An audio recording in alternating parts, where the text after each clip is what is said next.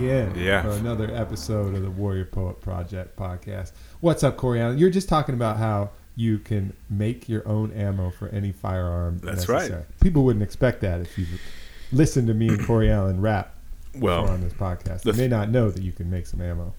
Yeah, well, here's the thing: is is that you know just because one one person has a particular, uh, you know, uh, uh, like character or packaging that they're wearing, you think that you get the idea about what's going on, but really, Don't you get know, it twisted. in order to get that far, you know, into one area, you have to also have the range of darkness in the other area. you know? I fucking hear you, man. That's, But- you're, but- you're talking to the the self monikered warrior poet. That's here, you right. know? That's right. So, yeah, whenever I was a kid, you know, my parents were separated when I was really young, and my dad was just uninterested, you know, in, in spending any time with us. But what he was interested in was shooting guns, and uh, you know, he was a pretty well-off banker type, Mhm. and uh, So he had lots of access to lots of access. He was pretty racist and um, a bigot and very materialistic. You so know, bigot with guns. very Good. manip- yeah, very manipulative businessman. He used to laugh and joke about, uh, you know, about uh, like whenever he would fire someone or pull some type of deal, you know, he would come home laughing about it. Not that I ever saw him, you know, at that juncture, but he would tell me about it, you know, on the phone. So anyway, so, So he's got a lot of lot of things going for him. yeah, yeah, yeah. He, um, you know, uh, yeah, he's told me a lot of great stories about, you know, choking, p- putting a desert eagle down someone's throat and choking them with it and telling them that he was the devil and that he was going to kill them and So stuff. this is this is one of those interesting stories where some kind of force it either is going to create a duplicate of that force, it's going to break the Yeah. force, or it's going to create the antithesis Yeah. of that force. Yeah, he was kind of like a Tarantino character, to movie character to an extent, to, in one dimension. Uh, but the point of that is, is that uh, the time we'd spend together when I was kid, well, a kid was was rare. But whenever we were together, we would go to the gun range. So basically, So he would was be bonding time. exactly. It was shooting, you know, every type of pistol, shotguns, rifles, you know, semi-automatic rifles, and then going home. He had a gun room in his house. He had a bunch of safes, like giant gun safes, full of guns and ammunition, and you know, a bunch of cash and stuff. And basically, uh, we It would sounds just like sit. Nicolas Cage from that drug running movie. sure, yeah. Except it was ego running. War, yeah. it was ego running, you know, not drug running. And so we would basically just sit and pack ammo, like either bullets or you know shotgun shells. Put the put the casing on, put the primer in, you know, put the gunpowder, put the the cork in, and then put the shot in and clamp it closed in this rotating machine. Just sit there and print up, you know. Couple thousand rounds of, of Wow. ammunition, man. now, do you have any brothers and sisters? I got a brother that's older. Now, how similar to you is your brother? He's he's similar. Yeah, He we uh, yeah. So both of you, because a lot of times you hear these cases and you can read about them and hear about them where, you know, one kid goes one direction, Mhm. either like their father, the other kid goes absolutely Yeah. the other way. But in your case, both of you guys kind of turned out into instead of mimicking some of those traits, you went the opposite way. I mean, even as a look, my brother, you know, he was older, so he took the, you know, the the brunt of a lot of it. Unfortunately, the more, you know, the physical aspects of that, you know, situation, uh, which was unfortunate. And uh, you know, whenever, yeah, my mom made it really clear to my dad with a knife that he better not, you know, he was mean to my older brother, and he better not do it to the the new kid, you know. Wow. So. um So your mom was kind of a badass. yeah, she's a, a lion, you know, not not even a lioness, a Yeah. lion with talons. Yeah, um, li- I think that's called a griffin. A yeah, lion- a yeah, a griffin, exactly. um, but yeah, it's it's you know it was interesting even as a kid, like growing up and seeing how he would treat you know just his perspective, man, his outlook on life.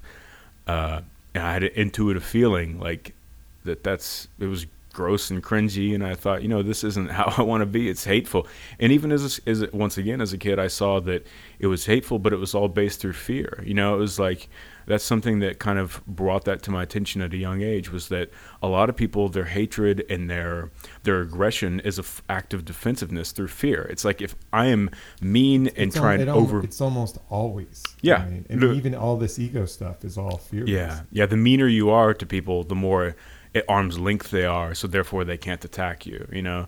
And I saw that. You know. And as and as I got older, you know, he died when I was twenty. and uh, you know I watched them turn the machines off on him and and all that fun stuff. Uh, and you know it's whenever I'll tell you that's a sobering moment watching the heart monitor decrease in beats you know beats per minute. Uh, mm-hmm. But uh, you know it's it's just uh, it's it was all a teaching, man. It was all a lesson to know, like this is not. I know what this creates.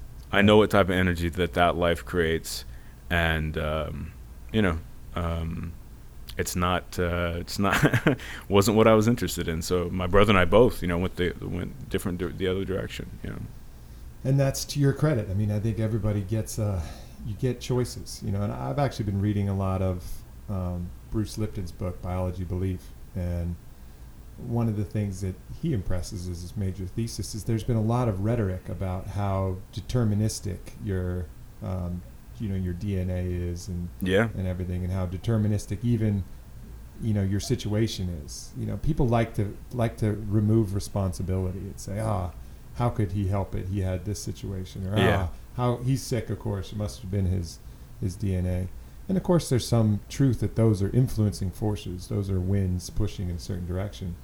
But we have a lot more control and a lot more free will than I think people are willing to acknowledge. And mm-hmm. I think the you know the science of epigenetics is showing that the ability for you to basically change the expression of your genes through you know your behaviors, your state of mind, your consciousness, placebo versus nocebo effect. You know the power of the mind over your health and then the power of your intent over your destiny. You know, I mean, it's if you take those moments, and I know that's one thing that both of you and I have, you know, staunchly in common is if you take moments to quiet everything away and find your true voice, that's how you stop this kind of rat wheel of of influence, you know, where you can actually take a pausing point and say, all right, what do I want to do? I feel the current behind me this way, but I don't have to swim with it. You know, I can swim upstream, I can go across, I can find another current, but you got to stop everything in order to do that. And the ways to stop it: meditation, float tank, psychedelics. You know, that's the way to go. Absolutely, yeah. You know, it's a lot of people. I think, especially in the pre-internet age, just they just lived unexamined lives. You mm-hmm. know, they there was no self-examination. You know, there was no internal inquiries or quest or you know because I think you know it's it's easy if you're born into a certain situation you know and, and you have a certain you know nature and nurture thing going on then um, is it you, easy or is it even more difficult? no, I was going to say it's it's easy to just continue on with that. You know, yeah. if if you never have an experience in your life that that wakes you up to other realities or wakes you up to the fact that perhaps being a you know uh, aggressive capitalist materialist uh, solipsistic you know type of personality is not it's it's just all a trap. It's all a lie you know? It's all like uh, in, in so many people they just don't have the the moment in their life where they realize that and there's nothing that cracks that shell where they go oh wait a second you know this isn't actually this is all an illusion man. You know and like I saw this. I was driving the other day, and I saw this brand new Mercedes that was pretty sweet. And um, there was the lady that was driving. It was like this eighty-year-old lady, and I just, I just like, it like broke my heart. I thought she's, she was just, it's the whole thing. She was just tricked. She was fooled. The whole maybe, thing. But maybe not. Maybe she loves that fucking car. Well, I'm sure she does, but that doesn't matter. You know what I mean? It's like and it's sweet to have you know a, an awesome car absolutely but you know in the context of the way that i could just i don't know the, something about you know you can see how someone is existing with an mm-hmm, object sure. like that it's like um, if you have a well it depends on if they're appreciating you know the presentness of being with that object right. and enjoying that or whether they're using the object as a fulfillment of some ego some kind of manifestation of exactly. self-worth you know? yeah, it's so like, it's not you... it's not the object it's the relationship to of the course. object. And and yeah. I have you know I have an issue with a lot of people who say similar stuff like that, like you know talking about money, like money is evil. No, it's not at all. Not. It's your yeah. relationship to money that can either be you know healthy or unhealthy. Yeah, it's and that's your relationship to the car that can be either healthy or unhealthy. Totally. That's like the first step. That's that that thinking of that way is just the first step in all of that, you know, where like it's not about as you said, it's about how you treat the object, not if if you use the object as a form of self-identification. You know, Right. if you use that object as a symbol in your own mind for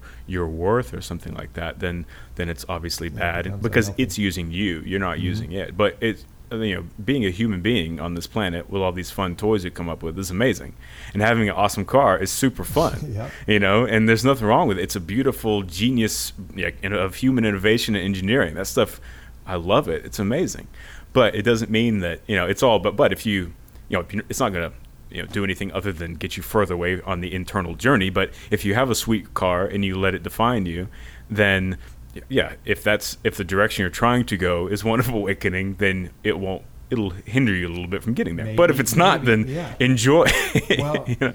the other way to look at it is that you know people think people think that like to, to follow the internal journey you can take the way of the monk and you can have no temptations and you can have no properties and you can have no tangible things that's just the same thing as but but isn't being but that's but that yeah well that's another aspect of it but that almost makes it easier to do that You know, Yeah. the real challenge and i believe that people grow and become better through challenges the real challenge is to do that not in a monastery you know where all of the temptation is removed but do that live that way. You know have that christ consciousness that kind of buddha mind whatever way you want to talk about it but have that in a life that's rich and full of all of these things understanding as the toltecs did then you know in castaneda's philosophy that all of that is part of the controlled folly. It's playing out some some enjoyment but not being attached to it. And and for me i think that's an even more noble way to go. And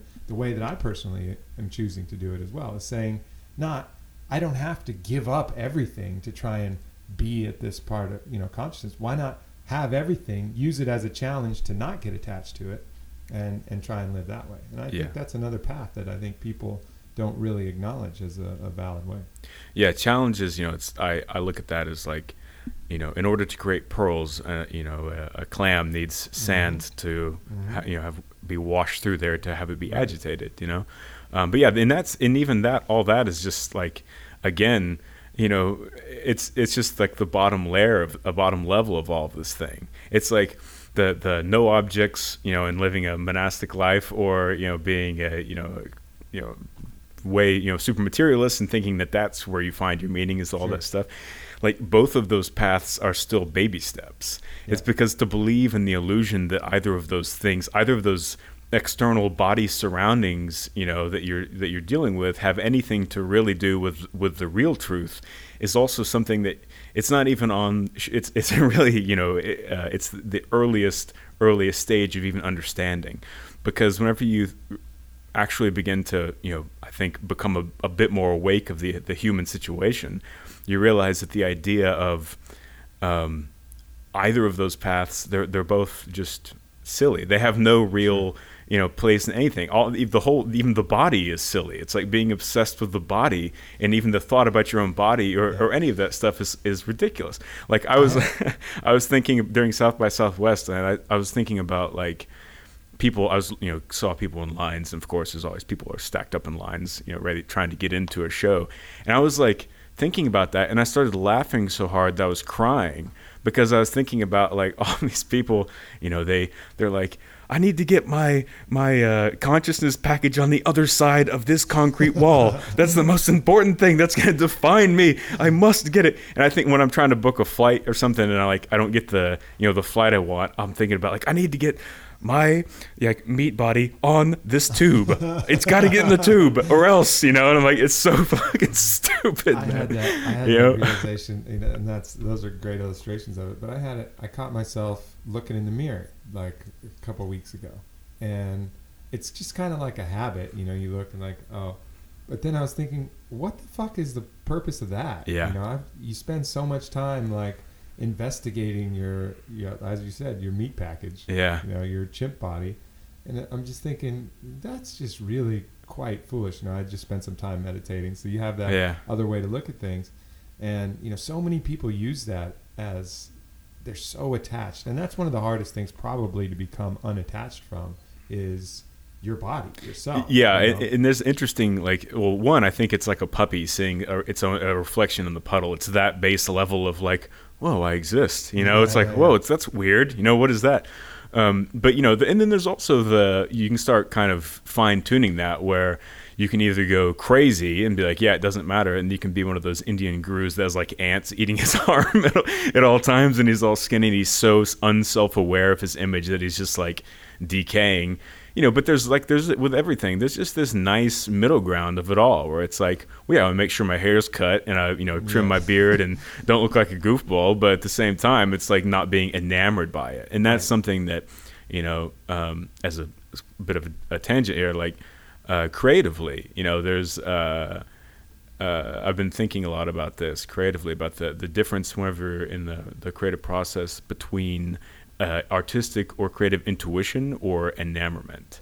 And that was an interesting. I was working on um, a couple new uh, pieces of music, and I was enamorment. I imagine you could define that as. What would you define enamorment as? being um, like seduced by your own ability to think of something and being like reveling in your own thought you know it's like so you're so you're working on some type of project and you think the difference between here's an idea you know and you're like oh that's great. I'm going to apply this to whatever thing i'm working on the bigger picture thing you know? I think that um, there's this division where it's like, well, is that following your intuition of this creative thing, or is that you just came up with an idea and you're interested in the fact that you came up with an idea, and so you'd apply it to this image? It's splitting the intuition and the enamorment with the the body and mind's ability to generate little balls of meaning, you know. Yeah, yeah, yeah. Um, and by the way, that was like a sharp right turn that I took when I started talking about that from what we were talking about. Um, but yeah, it's it's kind of an interesting thing where you apply that to other parts of your life. Is where I'm going with it. Is like um, a lot of people try and spend a lot of time, and I spent a couple of years in like existential paralysis. You know, thinking about like trying to find and understand meaning. You know. And where that comes from, and how that exists and fits into your life, and of course, you know, in the end, I basically deduced that, uh, you know, the life being a, a, a transient type of hallucination and living a subjective reality out of the objective universe, that meaning is uh, simply what you create for yourself, you know? And uh, so, in that process of generating meaning and finding the path of, in, within your own life, is is this thing that I'm creating and applying meaning to, is that my intuition, my internal, if you want to call it your spiritual intuition or what have you, or is this my enamorment with the ability to create meaning within things?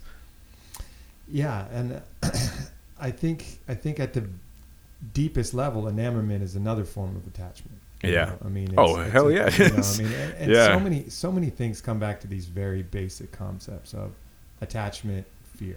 You know, I mean, those are the things that, an attachment is what creates fear. Ultimately, you know, I Mhm. mean, when you're attached to anything, that's when you're afraid. Even attachment to life creates fear of death. Attachment to the body creates fear of suffering. Attachment to um, wealth creates fear of loss. You know, Mhm. attachment to your, you know, your identity as an ego creates fear of rejection, creates fear of whatever else, fear of failure. Yeah. All of these things kind of come to it. So at the base level, you know, removing yourself from attachment to these things and realizing that, you know, you're going to be okay no matter what happens, all the way. And that's what something like ayahuasca is great at. Takes away the big one, which is that fear of death, and saying, you know, if I die, it's just a myth, anyways. Yeah. I'm not really dead. It just means this turns over. I'll start another turn. you know, Exactly. but in the meantime, I'll experience some other really cool thing that doesn't involve form Right. you know, and then I'll surely get another chance. You know, obviously the ayahuasca didn't show me about the other chance, but it only makes perfect sense that that's what would happen. Yeah. But it did show me about the other world that's out there. so then right. you start with that, and that's attachment to life, and then the hard one for me was attachment to, you know, my physical self. You know, so I still had a fear of suffering, and that's probably my biggest challenge that I'm working on, and Mhm. understanding that you know acceptance of whatever reality is going through your body create eliminates actual suffering even if you're experiencing pain you know Yeah. and and so getting rid of that and then getting rid of your attachment to your persona and your success Oh, and, yeah. and then so you just break down all of these things and realize that no matter what the fuck happens you're going to be okay And Exactly. You're going to exist, and your soul is impeccable. It's un. It's invincible. You know. Yeah. Whatever happens to this body, to this form, you know, the most important thing, your highest consciousness, your highest self, is going to be all right, Yeah, and, you're going to be okay, no matter what the fuck happens. And then Totally. as soon as you get that, so many things start to unravel, and then you can truly enjoy all of these things. People think that if you're not attached, you're not going to fully enjoy everything. You're not going to be invested. But it's bullshit. You just have natural, once you release attachment, then you can apply all the passion and zest and zeal and fearlessness to anything you want. Mhm. Even if it is like, you know, as I mentioned before, your controlled folly. Realizing that it's pointless. Realizing that this, you know, whatever thing you're doing doesn't really have any true meaning, but you're going to enjoy it just like you would enjoy a fucking good movie or enjoy a great dream and just live in it fully present, fully passionate, you know, without having to apply the judgment of, oh, this doesn't really have any meaning. Just fucking live it. you Right, know, of course, it. and and the the you know, the the aspect that you talk about about invincibility, about your soul being invincible, you know, even on a semantic level, that kind of suggests some type of ego, you know, with it being. I know, of course, what you mean, but if someone Yeah. else takes that and they thinks my soul is invincible, but really, you know, I think it's something more like water. It's like water is invincible. Go beat water with a stick and see what happens. You know, go shoot water and see what happens. Nothing. You know, it's just water. Go freeze it. Go let it. And that's how our. That's even, how we even stronger. I imagine you could bind water to some other, you know, in some fucking nuclear. I don't know. And it is, it, it, you could, and then it's bound to everything. But you know, but as, an, as a metaphor, It's just, I mean, it really is. You can't. It's immutable. I mean, Yeah, would yeah. maybe even So- be another word. that's like I think that our, you know, whatever is existing inside of our Muppet package that our bodies are, whatever, the- whatever that is, you know, The it's like it animating op- force. Don Miguel Ruiz calls it the animating force. that works. Yeah. Yeah. So you know, whatever you want to call it, it's like water, man. It's like you can. It's, it's there. It's just there, you know, and it's gonna do. It's gonna be on its course and on its path. And then whenever your package dies, or whenever you, you drop your body, as you know, some people say, that water just evaporates. Mhm. And then you know, we all know what happens next. You get enough of that in the clouds, the shit rains, boom, you got more water down on on this terrestrial plane. And that's just how human. But that that water happens to land in more little human Muppet creatures, and then we go flopping around like a bunch of goofballs for sixty was- years, you know, believing that the set that the Muppets are doing their show on is real. You know, we go around believing that, and we think that you know there's no one pulling the strings, and that uh, no one is in another dimension, which is on outside of the TV, watching us all laughing. You know, and then it just keeps on happening. But that that, that all that stuff that we were talking about actually leads into something really uh, that I found quite interesting that I, I wanted to to share, uh, which was I recently had a pretty interesting experience, and that, um, you know, throughout your your of course your your day, you, you know, you get a little bit of anxiety. You have a little resting anxiety, a little bit of uncomfortableness, and that kind of comes and goes, you know, uh, based on other things, of course. So I would find myself often, like um, through some self examination, I would feel like. Um, sort of like not an anxiety per se, but like just this kind of force thing where it was uncomfortable, and I would feel like almost like my I, I was raving, you know, like in, in, energetically on the body. Where So even if, took some rolls. yeah, even if I was drinking something, I would just be like downing whatever it was. Yeah, I'm just like you know talking to someone, like raving, trying to spin this thing and get the ideas. Go listen to some of the earlier podcasts, Mm-hmm. you know. Um, and that was you know a, I had had that aspect in my being for like a long quite a long time years you know where I would just get so charged up that I was just like ah, um, and then other times you know even during meditation I would feel that too you know during daily meditation I would start feeling this thing where I'm like "Hmm, like so uh, you know hyped you know or something uh, and then I would lay, I would get often over the years where I'd be laying in bed and I would lay down to go to sleep and I would feel the same thing, this hype thing where my heart would be like pounding, you know, I just feel like, like my skin just like, you know, and, um, what's interesting is, is that, uh, as a, um, I basically through each kind of level of like new clarity that I've had in my life, there's been a, a, a long layer of, um, not depression, but almost like this thing that feels like this mutedness of everything. It's like make it depression without the sadness, Sure. right? Where you just feel like a little bit of numbness.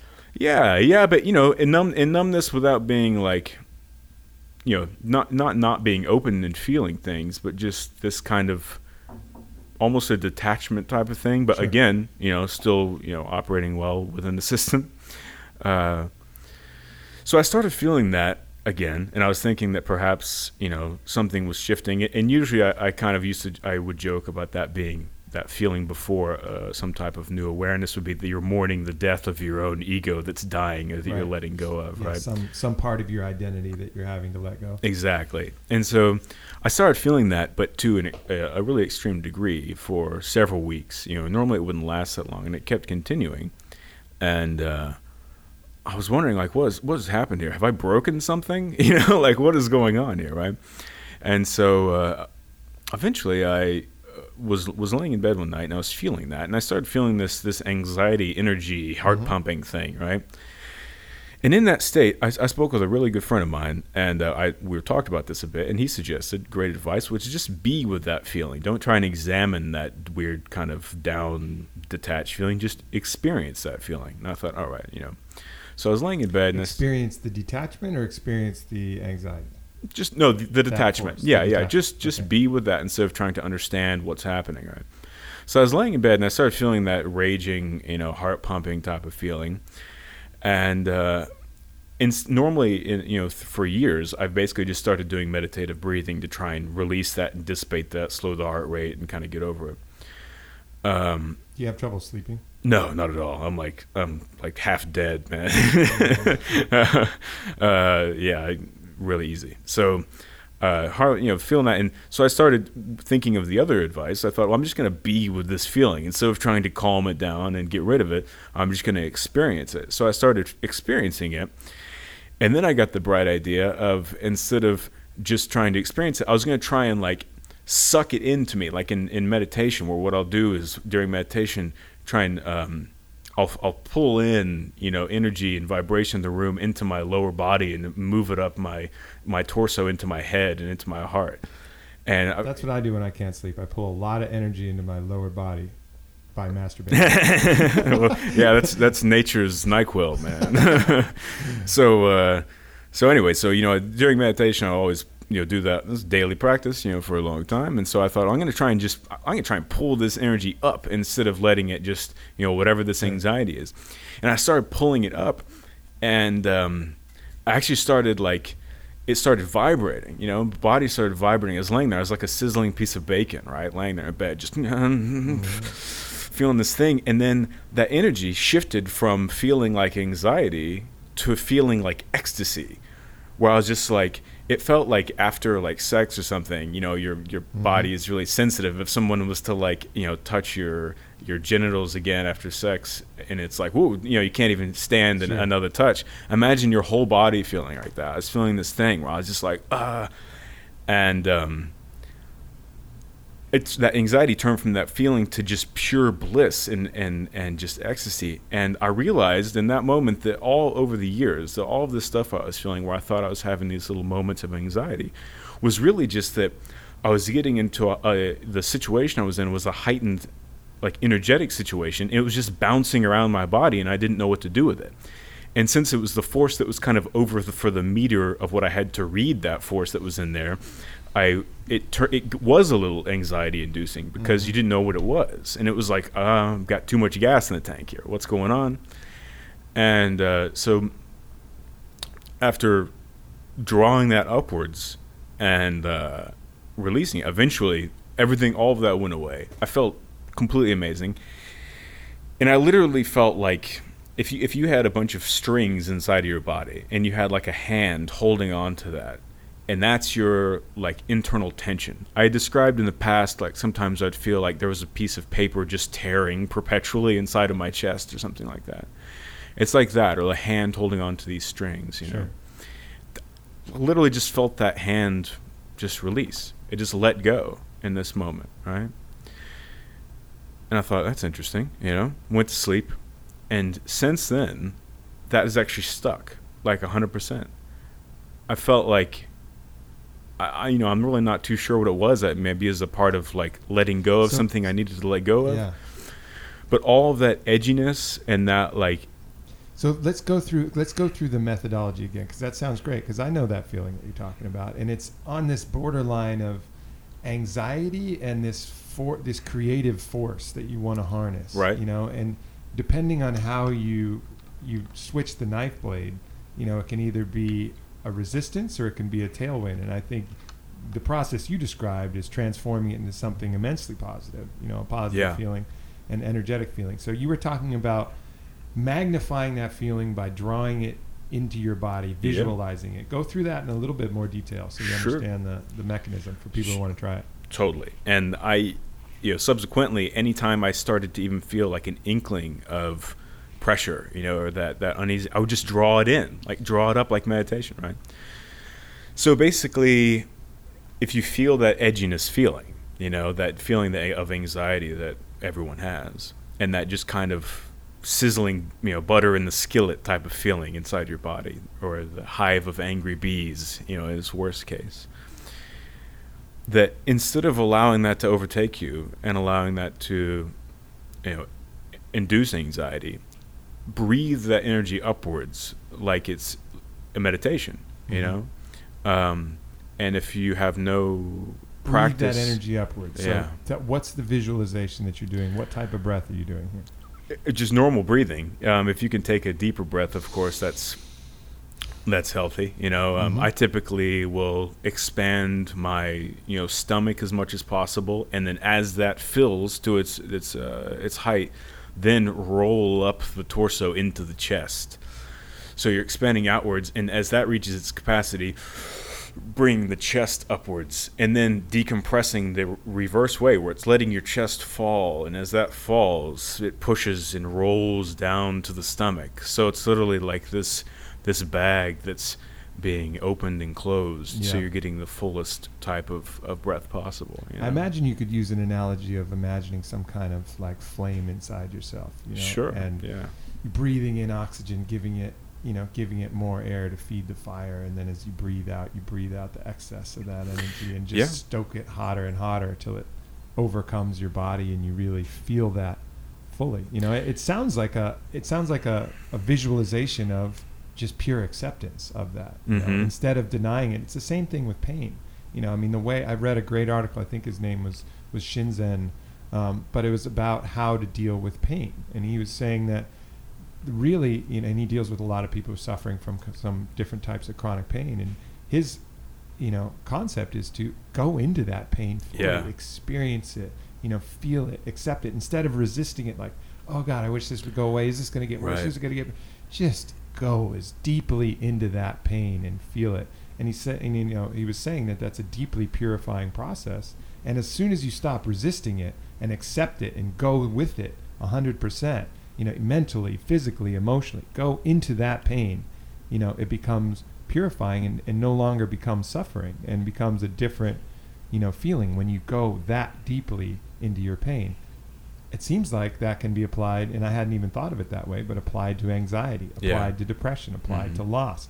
You know, and I, I talked about that in my most recent video with, um, you know, if a poet suffers a tragedy, she does not claw in panic from the depths of despair. She digs deeper. And it's that kind of same concept where instead of running away from it, just fucking go into it. Yeah, and my thought in that moment of that experience, the deepest experience, was I was thinking, I'm just going to get on the other side of this. Mm-hmm. You know, and it's it's it's being there with it, and then taking that step back. You know, where you're just like, okay, you know, there it is. Now I'm observing this feeling as opposed to being consumed by it. You Yeah. know, and yeah, I think that that's um, uh, uh, could be really useful to you know in in the moments where you start to feel anxiety. That thinking about you know we apply these images and these these definitions to things in the human experience, but you know I start thinking about like where do those definitions come from? We ever there's I mean, there's so much anxiety in our culture. So many people take Xanax and you know opiates and, and drink and stuff heavily to try and get rid of that stuff, and it's like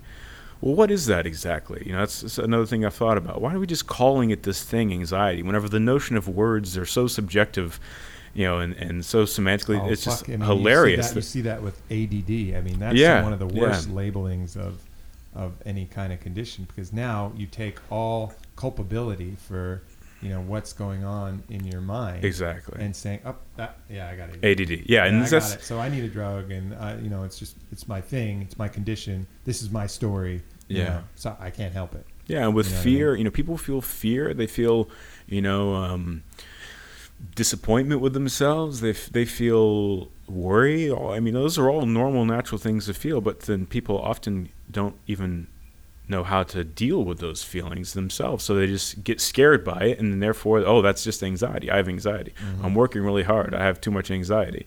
You know, it's like, well, no, perhaps that it's a lot more complex than just saying that everything is anxiety. Perhaps it's not even something that's bad. Perhaps it's something that's deeper than that, which is what I was was trying to get or to earlier. just Is an indicator of work that needs to be done. It's like, hey, Yeah. you know, go into this, go into this room. You know, like the idea of moving towards resistance. You know, I think is is one of the strongest concepts you can have. When you see something like that, you know, instead of instead of going, ah, fuck, I got this. Let's try and escape from it. Escape, escape, escape. Run, run, run. Trick it. You know, get away. Just say, okay, here's here's resistance. Let me just move straight into that Yeah. and see see what happens on the other side. See what happens when I tame it. And that's what you have to do with psychedelics. You know, you get a, a nightmarish vision. You know, you try to run from that, it'll chase you down and rip you Mhm. to fucking shreds. You know, so the, the methodology of witness and allow, go into it. You know, see what happens. Oh, there's, you know, you're visioning spiders coming inside your body and exploding through your flesh. Well, go into that. Let more come. Ask more to come. Have them come through, and you pass through those thoughts out the other side, rather than than running away. And it's the same, you know, same lessons that you can apply to life. Yeah, I think that my my approach to that is is instead of running through it, just getting looking, being a bit more meta about it, and getting out of my body and out of my mind and thinking, oh, there it is, you know, there it is. It's just happening right now, and like the body, you know, like. Uh, I'll feel, you know, if, oftentimes if I feel those type of emotions, you know, I'll, I'll just think, uh, oh, it's so weird that this vehicle, it's like, it's like if you're, you turn and your tire squeaks or something in your car, Yeah. you know, or, or your, you know, you, your car, or you accidentally go to open your gas tank and you pop your trunk, you know, it's like, that's how I look at the body a lot, where I'm just like, oh, that's weird. That thing, my, my car, my, you know, meat car is feeling this weird thing right now, huh? I, and it'll work itself out, you that's know? what uh, that's I had great advice. You know, I have a, a kind of one of my spiritual teachers here, name's Ted, and he was telling me how he uses the same thing. You know, when he's feeling something that he doesn't, that isn't, you know, enjoyable, he says, "Ah, well, Ted's feeling sad today." You know, so he removes himself from what that, not only just body, but what that ego, what the mind, what everything else that's going on. Ah, Ted's a little angry right now. Yeah. Ah, Ted's feeling a little sad right and now. that's an old yogi trick, you know, Yeah, the witness, exactly. you know, the watching. Uh, you know, another interesting byproduct of that experience I had was that uh, I realized that after that that there's there's no there's no guidebook, man, for how to deal with energy. And whenever you become awake to those things, you know, it's like whenever your senses keep stacking and you get that extra sense where you can sense and feel energies and people's energies and the energies of a room, and then even greater than that, the energies within yourself. Um, there, you know, there's no like there's no rule for that, right? And what was interesting is that it not you know as a person, people try and be good people, right? You know, for the most part. I think a lot of people try and do their best. Of course, we all you know you could sideline a million sidelines to that. Everyone rationalize things, blah blah blah blah. But for the most part, people try and be good what they know as good. You know, they try and you know take care of their business or what have you. Um, and of course, a lot of people also unconsciously or manipulate other people. They unconsciously kind of lie to other people and themselves to get what they want. And they're not necessarily doing it consciously, thinking, oh, I'm going to go rip this guy off, I'm going to do this. But they kind of gently massage what they're saying in order to create, you know, an, an angle and a viewpoint on that Mhm. thing to hopefully come out with a particular solution. right. Now, what I started realizing was that why does that stop there? You know, that type of behavior and that type of, you know, um, the conduits of the mind, that perhaps that, that goes a layer deeper into the that one of, of an energetic layer, where whenever you become aware of those things, you know, you can feel those energies in your body and you start being able to feel the energies in others and whatnot. And, you know, the, the uh, collection of a bunch of people together, that, that feeling and um, perhaps we should be i thought i should be aware of how i'm treating and acknowledging and you know, working with that awareness of said energies and after that experience one of the things i started realizing was that that um, you know my intentions were good, but whenever I would see people that I haven't seen, or you know, see someone you know order at a coffee shop or something like that, or at a bar, or or what what have you, or even checking out in a grocery store or something, whenever you talk to that person, I would often, you know, if not every time, try and pull some of the energy up and blast it. You know, having the ability to shoot that out of my my body my eyes at people. And I know that probably sounds odd to the casual listeners of this, but you know, uh, it's something that happens. Trying to shoot, shoot that at them, and the idea is to try and have some good positive vibrations, blast that out of your yourself at somebody who's a stranger, right? And you could tell that they could feel it, you know, and Sure. they they they you know get smiley, they they kind of perk up a little bit, and they almost are a little bewildered or something like that, you know, and and kind of drunk on your energy that you give them. And I started thinking, you know what? That's actually um, uh, although the intentions were good, that's actually a bit of a manipulation, and it's also um, a bit of a uh, sense of fear of your own internal self. Because if you're going up to these people, and you know people that you meet, and you're giving them, trying to really playing out this whole good energy thing, giving it to them and allowing them to do that, and then facilitating it and and growing that into this you know quick transaction. What's really happening on an energetic level is that you are um,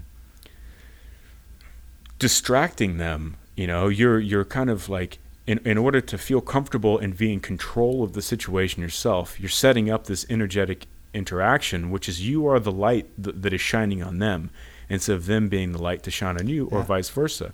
And so what you're doing is you're creating a safe area where your energy um, can be protected and your internal self can be protected in that situation. And it depends on your perspective, though. I mean, it depends on why you're doing it. Exact- the of net, course, Because yeah. the net positive. I mean, I think you, you have to be careful not to prevent yourself from doing something that's a net positive, because that's a net positive transaction. It's Well, positive it, for I. I agree with you in in one extent where I you think could, 'cause I think you could it is. apply that to all good actions. No, but it's every good it's- uh, action stops because you're saying, well, perhaps there is some motivation of me doing the good action, so I would feel better. And you, if you took it down to that level, you know, you could completely grind to a halt every good deed ever done by Yeah, mankind, no, that's- every courageous act, every I act see of you're love saying. and Yeah. generosity and kindness. You could say, ah, well, it wasn't completely pure because there was some right, feedback. you right. know? I see what you're saying, but what I mean is that the ones that you're consciously doing, where you Right. walk up to someone and you go, "I'm going to give them this this blast of energy," not the natural, you know, warm transaction of just two people interacting. That's beautiful, you know. But I mean the, the thought of walking into a place and going, "Okay, I'm walking up to that person. Build, draw the energy in, build it, and push it out whenever you interact with them, and watch their eyes light up." You know, that's what I'm talking about. I should have made that more clear.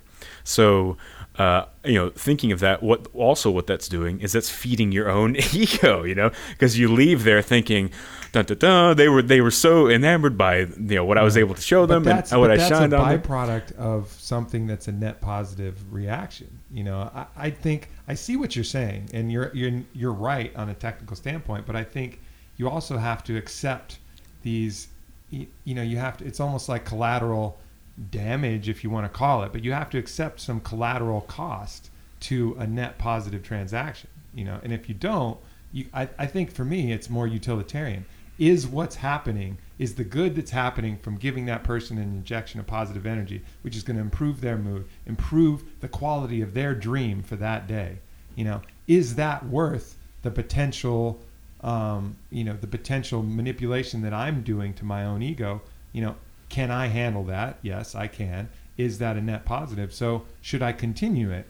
You know, I think, in my opinion, if you're able to do that, I think it's since it's a net positive, the answer is yes, you should. Just being aware of what the cost that there is a cost, you know, that there is something that's happening different. I think is is the only piece that um, that you should be aware as as a piece of whenever you give something. When you give a great Christmas present, you know, there's a lot of fucking good feelings you have, and it's coming. Some are pure, and some are coming to inflate your ego of I'm able to give you this great gift. Look how thoughtful I am. You know, your positive reaction is going to make me feel better. There's no kind of this that the purity of that act is going to be mixed. But is it a net positive? Sure, but you got to be cognizant of that because you know, especially when I was in Africa, I saw this a lot. I saw a lot of people helping, you know, the African kids and things, which was net positive, but the way that it was happening was they were feeding this kind of messiah ego need where it was like look at the kids following me look what Mhm. i'm able to give them. And that was justifying something. And the only piece that was missing was the awareness of that. And you clearly have the awareness of that. You're aware of what that's doing to yourself. And then i think you can still choose to do that and just be aware of all the factors that are present I think so. I think that there's a there's a level. There's of course everything's operating on a lot of levels. I think that that's one level, you know, and I think that that's somewhere towards the top. You know, I see that that I totally agree with what you're saying. That if you, from your perspective, what you want to do with yourself, where you are on your own path, you know, in your internal finding, you know, of course we're all just really searching for ourselves. You know, mm-hmm. if you're trying to get to that core of yourself and you think that through those interactions the intentional ones of course as i you know made clear earlier yeah. of giving a person the positive energy um, if you're okay with you know the fact that that's feeding your spiritual ego or whatever you want to call it so be it. I think that there are there's a level below that that i've been scraping at and accessing which is very has been very curious to me where after these experiences i was talking about I started, I stopped um, going, you know, and, and trying to give off that positive thing. And I did that with friends too. I stopped trying to, you know, charge up this whole, you know, like Baraka and Street Fighter, you know, charge up this. Okay, you know, let's go. Blanka. let's go. who- Blanka is who you're talking about. Who's it? Blanka? Blanka. green- Oh, I thought his name was oh Blanka. All right, the green. Baraka was the guy in Mortal Kombat with the Right. Oh yeah, that's an important distinction. So uh, yeah, the green guy from Street Fighter. So uh, anyway, the the point is, is that I thought I'm gonna just stop that as an experiment, you know, and just see what changes, you know, instead of trying to to deliver the the energetic payload. And what started happening was that even things like love and, and positivity, you know, uh, you know, kindness, all of those things just kind of started evaporating and falling away, and I got this sense of of um, kind of excavating that a little bit. This sense that all of that shit, like love, is a big example. It's not. It's this this plane. I started feeling this plane, right? This like, um, this. It, it's almost like a, a a big uh, table or something, like this huge, twenty foot diameter table under my feet or something or around my my ankles where it was like hovering around and following me right and it was like this thing that was it's uh, unspoken right it's not tap dancing like love and kindness those things aren't theatrical those aren't you don't have to go up and tap dance and go oh because of the paradigms in which humans have agreed upon i need to smile and hug you and say oh how's it going it's so Right. great to see you i love you that's all just theatrics Right. that's not real that's not the real energy of love. That's not loving awareness, the universal energy and, and consciousness. What it is is this, this deeper fog. It's this thing that's that's way below all of that. And I started feeling in touch with that, you know. And so instead of Well, that seems more like just being present in the moment rather than allowing the judge to be always looking at, well, what am I doing? Am I am I receive am I playing playing to happiness? Am I playing to love? It seems like what you're talking about is the fully when you're in that fully present moment, a moment of true presentness, then those emotions and those feelings are are pure, you know, and, and come naturally. When you can take that other element out where you're judging your actions and analyzing them and seeing how you can create and, and do those things. I still think you can choose to do those, but you know, I agree with you. Those primal, deeper forces come when you're fully, fully present.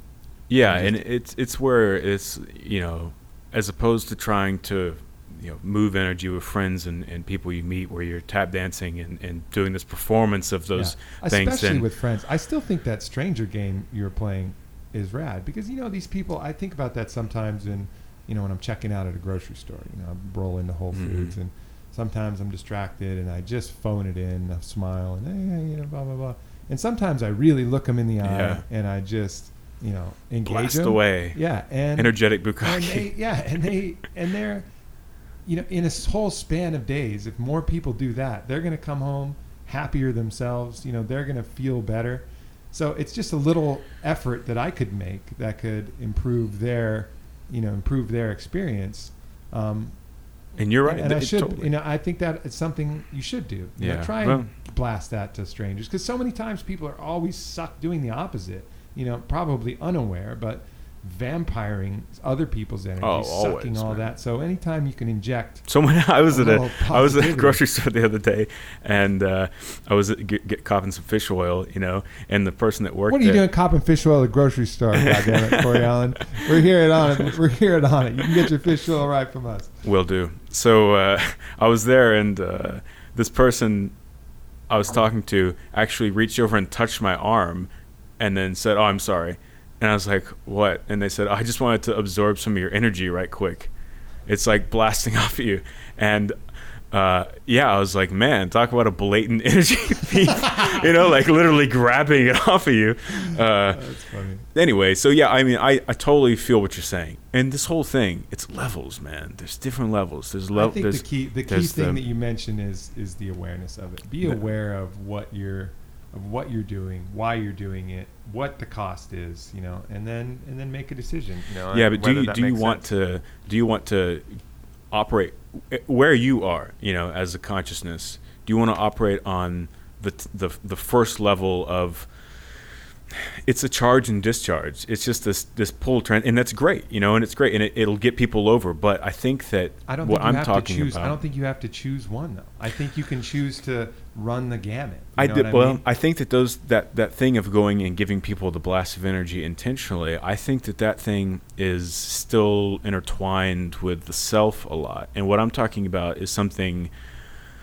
Yeah, but choo- you can choose to be intertwined with the self and then choose to detach from it. You know what I'm saying? I think I think where we maybe have a slight difference of opinion is is you're saying, you know, operating in one mode of consciousness. I'm saying operate in all the fucking modes of consciousness Yeah. you want. You know, dabble in this mode, dabble in that mode, dabble in this mode. You know, and there's no for me there's no there's no restrictions or, or absolutes. There's no just because you know you have this car, it means this thing, or just because you choose, you know, you choose which mode you want to be in. You choose your relationship to it. As long as you're aware and honest with what's going on, then you really have full freedom to run the game. I, agree. I think that giving you know the level one, let's call it that, you know, about passing energy intentionally to strangers, that's like giving someone a Blu-ray of Anchorman Two. It's funny and it's going to get you through the night, and it's really enjoyable. And then you'll joke about it. But I think what I'm talking about is trying to give someone a Kurosawa movie. You know, it's it's the same thing. Neither you know they're they're not bad. They're both good. It, but it's and the fact that you can a human can be conscious of those things at all is great. But it's about what level you want to work on and and what level Sure. it's gonna the work's gonna be done on. And for me, excavating and exploring that that deeper aspect of those things Mhm. has seemed a lot more honest and beneficial and good you know because i can still feel it's like it's like if you carry that thing around with you as much as you can you, have access to that cloud of that feeling it's it's it goes to where you don't even need to communicate it you don't need to do the acting out of, of trying to give them it's this thing where Well, now you know. Bec- now you- what you are become- saying, yeah. Now what you're saying is you're able to do that more effectively by not trying to do it. it, yeah it's like doing that perhaps it's doing that outside of the ego you know it's doing that outside of the of the or the vested ego rather of course we're always going to be dealing with ego you know Right. Uh, but yeah, so interesting stuff to deal with and to, to watch out for. Sure. you know? Yeah. I mean, I, I think obviously, you know, if you're trying, anytime you try too hard, you usually, you know, are missing what you're- Yeah. what you're really what you're really fully capable of. So I, I get that point, but I, I think that you know, I guess the caveat for me is that you know sometimes you're not going to feel that innately. You know, sometimes you're just going to be distracted, and if the choice is to getting in that deeper resonating presentness, you know, in your interaction with another individual, it's not going to be fucking possible for most people. So if the choice is, uh, I don't have it, so I'm just not going to do it, or Yeah. the choice is, "Ah, I could fucking rev it up, get it mostly real, and Yeah. pass it. You know, I think the net positive transaction is to do that. You know, Yeah, and I when- think when you can, you can also do that and just be like sincere about it without trying to have to rev it up and deliver it. You can just go in and be a nice, you know, like kind, open presence without trying to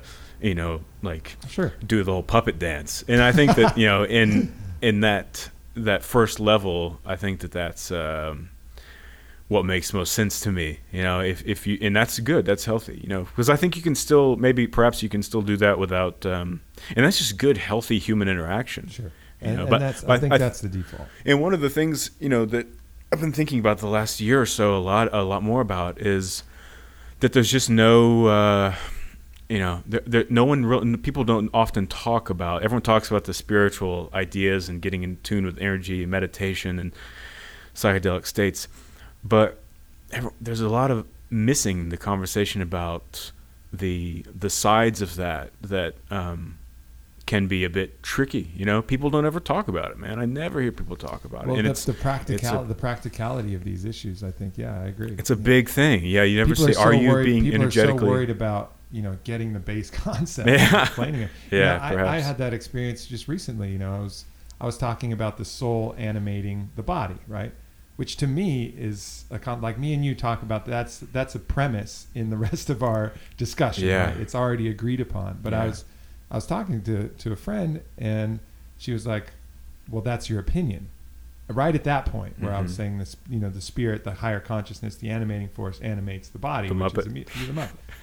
And she was like, "Well, that's your opinion." I said, "Well, you know, I guess for you, you could take that as an opinion of mine, but for me, that's knowledge. You know, so Mhm. I don't think that I have an opinion that you know I prefer um, fucking black cars or something like that, Yeah. and I can acknowledge that being an opinion of mine that is not bound in in some kind of universal truth, but."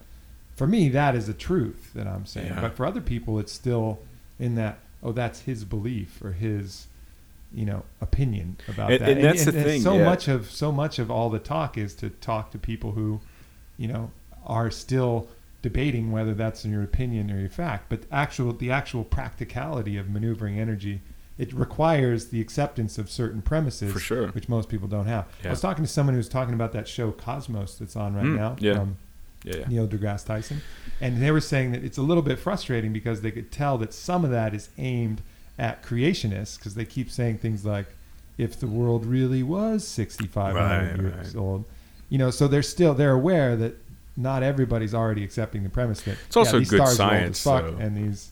Yeah, it's, yeah, it's also it's good science to not to not be an absolutist about everything because you never know. It's like whenever Yeah. you know you go a couple hundred years ago and it's like uh, you know oh well clearly all of the scientists have agreed that you know to quote Monty Python if she weighs as much as a duck then she's made of wood and therefore she's a witch you know and so it's kind of like yeah well you know and that's kind of you know, a lot of that stuff that I, I read it's it's very absolute you know and I and I think that it's wise to keep your consciousness malleable. And that's that's one of the most basic things that i i bring this up to friends of mine. I think they're tired of hearing me talk about it. I bring it up all the time. It's one of the most basic understandings that if if if humans if they taught the idea of the subjective reality you know in the human nervous system in school the world would be a much different place because you know and I, I think i might have talked about this last time because it's something that is so important. It should be like pondered drastically is that like the world inside of your skin inside of your nervous system is your subjective singular reality you know? And and everyone is experiencing their own subjective abstraction of the objective universe. There's this hazy existential landscape that all of these crazy you know you know, atomic particles, you know, radio waves, you know, heat gases, all this stuff experiences, and our, you know, our TV antenna as the human nervous system can only read this this one percent of what's going on out there, and we're all watching different televisions, so we're all experiencing a different version of the same reality. Also, if you based upon past experience, the association with certain things, and your you know your perspective Sure. on life and you know that's been imprinted upon I, you. I agree. I think that's so that's important. But I also so- think there needs to be room for, uh, you know, there needs to be room for universals too.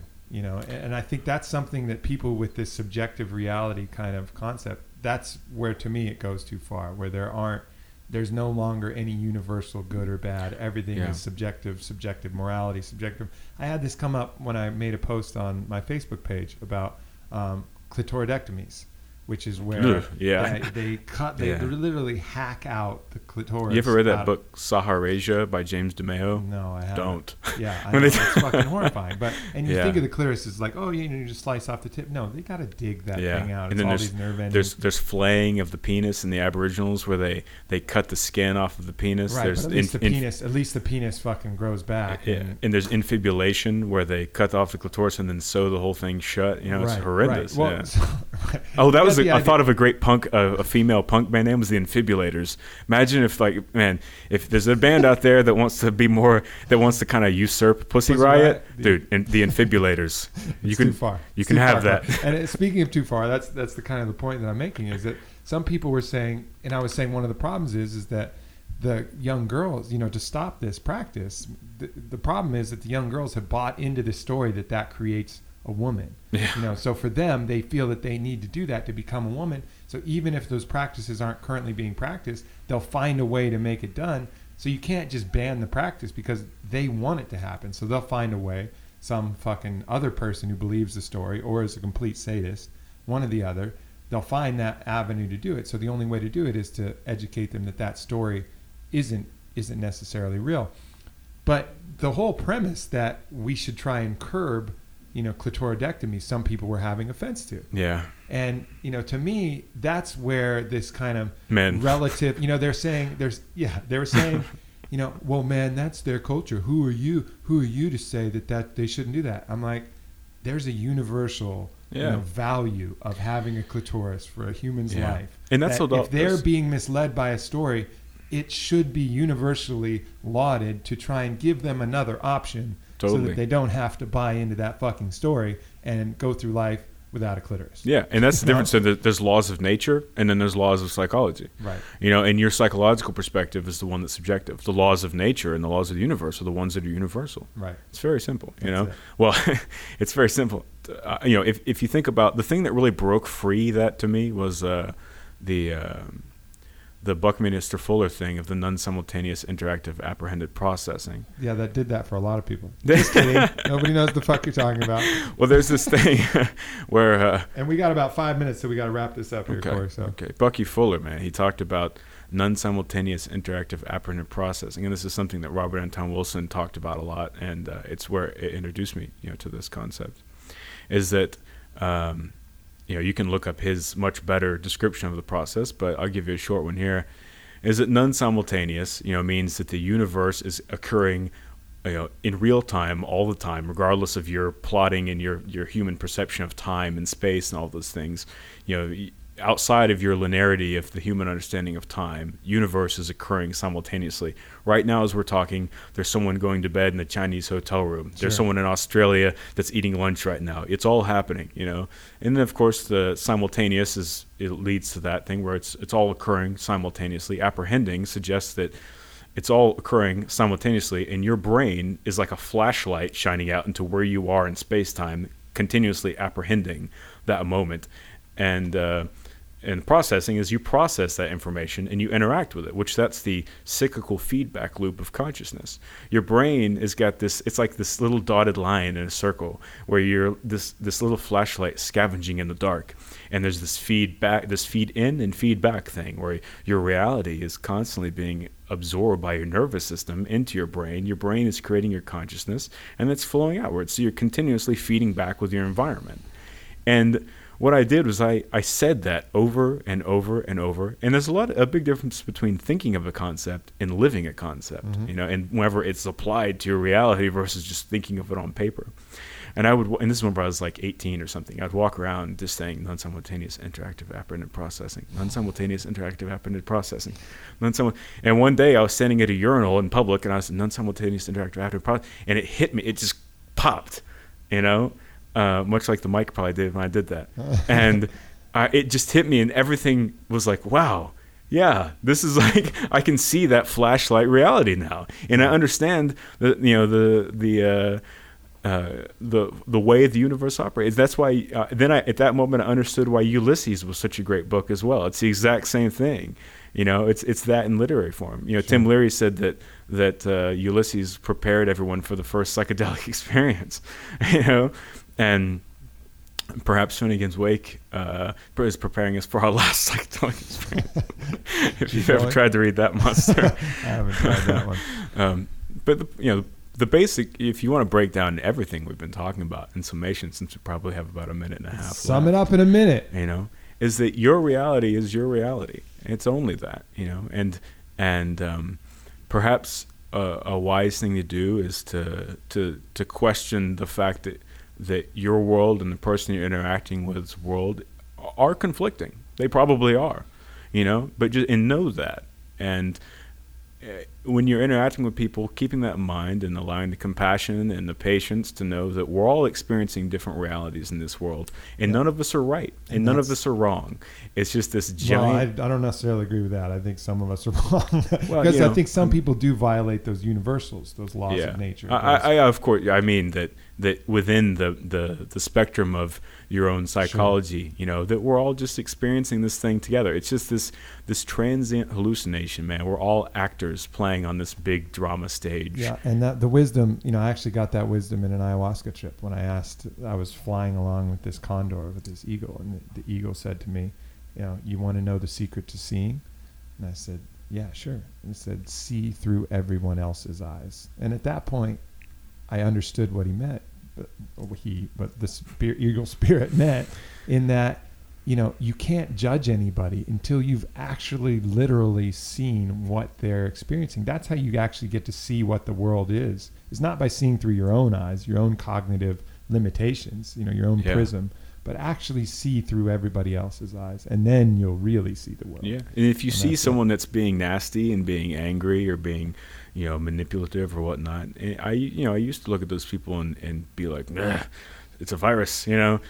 And now I look at those people and I feel bad for them. I think, oh Yeah. my God, The they're just only- the working out that karma, man. Yeah, they're on that. That's their plane. They're on that it's, level. it's a feeling of you know? instead of animosity, it's a feeling of you know empathy. Yeah, it's like imagine what their whole life, their whole world is Sure. is that. You know, it's and those people need nurture as much as possible. You know, Cory Allen, you're a bad motherfucker. Thank you. Appreciate this. You know, anybody who's my anybody who walks around in a urinal saying the mantra that you did at 18, obviously this is the uh, the end result, and it's a beautiful thing. So I Thanks. appreciate you Thanks. coming by and uh, absolutely. and and rapping here with me. People, you can find Cory Allen um, at Quiet Design, right? Yeah, at Quiet Design. Cory, Yeah. C O R Y dash Allen dot com, And uh, you might be able to find me in person.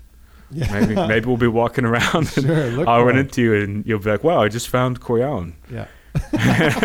you can find me there. I think about Twitter followers. I think about like if you have a thousand followers, like every time I'm about to tweet, I kind of laugh because I imagine like the reality of that. What if you turned around? There's just a, thou- a crowd of a thousand people watching you. By the way, uh, th- I just had a great sandwich. Everyone's like, thanks. You know. All right, my man. All right. Good stuff. Much love, everybody.